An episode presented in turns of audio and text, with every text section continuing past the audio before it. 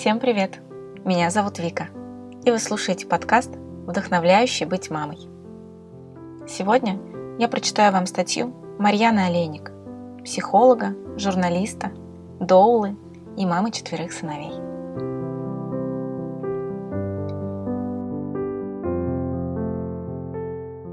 Если в советском воспитании по споку в отношениях родитель-ребенок акцент смещен в сторону родителя и его интересов, если в нем таким образом перегиб может быть в сторону нарушения границ ребенка, в том плане, что его потребности задвигаются в угоду интересам родителей, то в естественном родительстве часто происходит противоположный перегиб. Когда в паре родитель-ребенок централизуется ребенок, и в приоритете становятся его интересы, часто в ущерб потребности родителя, то есть нарушаются границы родителя. Это и другое кажется мне нездоровым. Нездорово это, когда мама целый день занимается только обслуживанием и удовлетворением интересов детей и не задвигает их ради себя вообще, и ее самой как бы и не существует. Нездорово это, когда все члены семьи, уставшие, голодные и так далее, ждут на, на площадке одного малыша, готового до бесконечности изучать листики под ногами. Мы вспомнили о крючке, который нас цепляет. Установка, что у ребенка должно быть ощущение «мама есть», ведь иначе не сформируется базовое доверие к миру.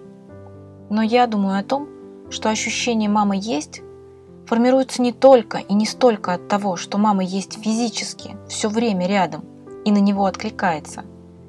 Хоумскулинг одним из преимуществ которого является то, что дети растут именно в семье, а не под влиянием чужих дядек и тетек, может быть не менее проигрышным, чем мама, уходящая от детей на работу на 5 дней в неделю. Потому что в первом случае эмоциональное выгорание мамы наступает значительно быстрее.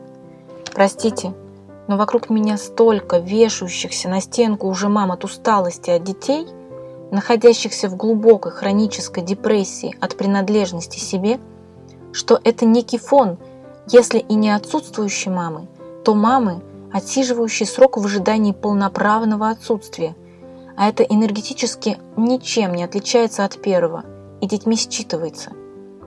Я думаю о том, что мама, видящаяся с детьми только на выходных и в будни по вечерам, может находиться с детьми в куда большем контакте и осознанности, чем мама, которая механически целый день читает книги, кивает и смотрит в глаза, разговаривая с ребенком, выдрессированными «я-сообщениями», разруливающие конфликты.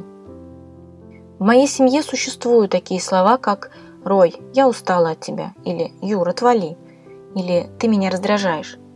И я знаю, они внешне, без контекста, звучат как отвергающие и ужас-ужас.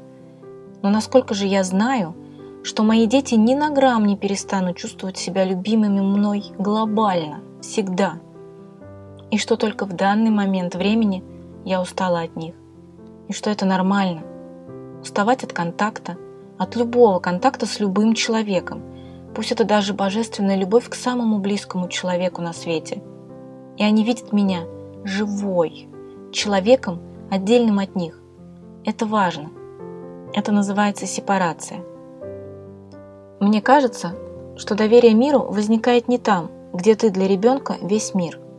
И оно равнозначно доверительным отношениям с мамой. Хоть и это тоже, но не только это. То и тогда, как сказала Катя, когда мама доверяет ребенку его столкновение с миром и его реалиями, и верит в него, что он справится и транслирует, что миру можно доверять. Я думаю, когда мама боится за ребенка, например, отлучить от груди, потому что он не справится с этим – Ребенок не справится с этим, потому что мама боится. То есть она позиционирует ему эту ситуацию как опасную, тревожную, разъединяющую. Но если она сама будет убеждена, что их связь, ее поддержка ему шире, то в адекватном для этого возрасте ребенок абсолютно к этому готов. Избегая вопросов, я считаю, что ребенок, во всяком случае с трех лет, однозначно готов к отлучению – если у кого-то в паре возникает такая необходимость.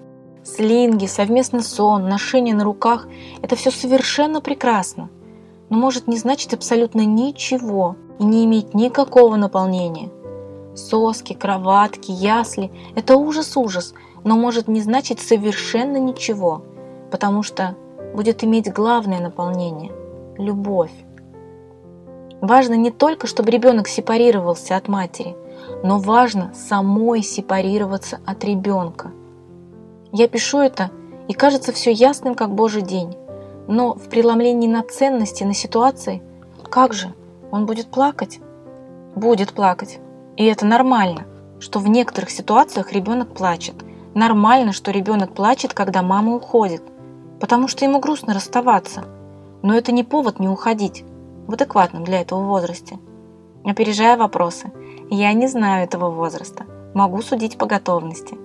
Если у ребенка нет истерик после этого, повышенной агрессии, он не заболевает и тому подобное, то есть нет никаких признаков, что именно его психика с этим не справляется, я думаю, он готов.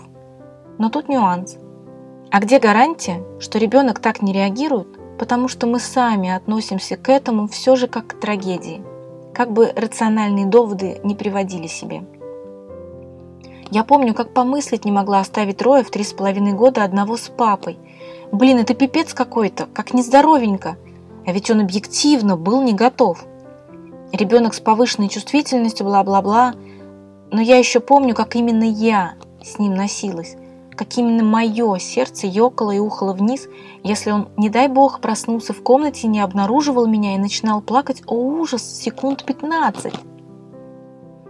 Я вижу, как часто, прикрываясь естественным родительством, бесконечной любовью к ребенку и нахождению с ним столько, сколько ему нужно в одной кровати, в одном теле, грудное вскармливание и слинги – только в одном доме, в одном окружении, прости Господи, в одной жизни. Женщины говорят о том, что не воспитывают, а растят, давая сепарироваться естественно. Но по факту они и не воспитывают, и не растят. Разве что чисто физически, как овощи. Потому что ребенок при этом психологически не взрослеет, не имея опыта, что один он, что он единица, не только в смысле великого уважения в нем личности, но и с вытекающими последствиями выхода в мир, где бывает всякое. И дело не в том, что чадо не готово, а в том, что мама удушает своими объятиями, содрогается при ужасе разделения и, вероятнее всего, проживает при этом какие-то свои детские травмы, пытаясь напитать через эту связь своего внутреннего, ненапитанного любовью и ощущением «мама есть ребенка». И исцеляя себя, она калечит другого человека, которому тоже потом жить со своим уже внутренним ребенком. Только что и как компенсировать и пытаться исцелить будет он. Дело в воздухе. В ощущении мамы есть глобально. Это с одной стороны. А с другой стороны, мой пост о том, что у ребенка должно быть знание, что есть в этом человеке не только мама, но и жена, и дочь, и подруга, и еще много кто. Хотя второе вытекает из первого.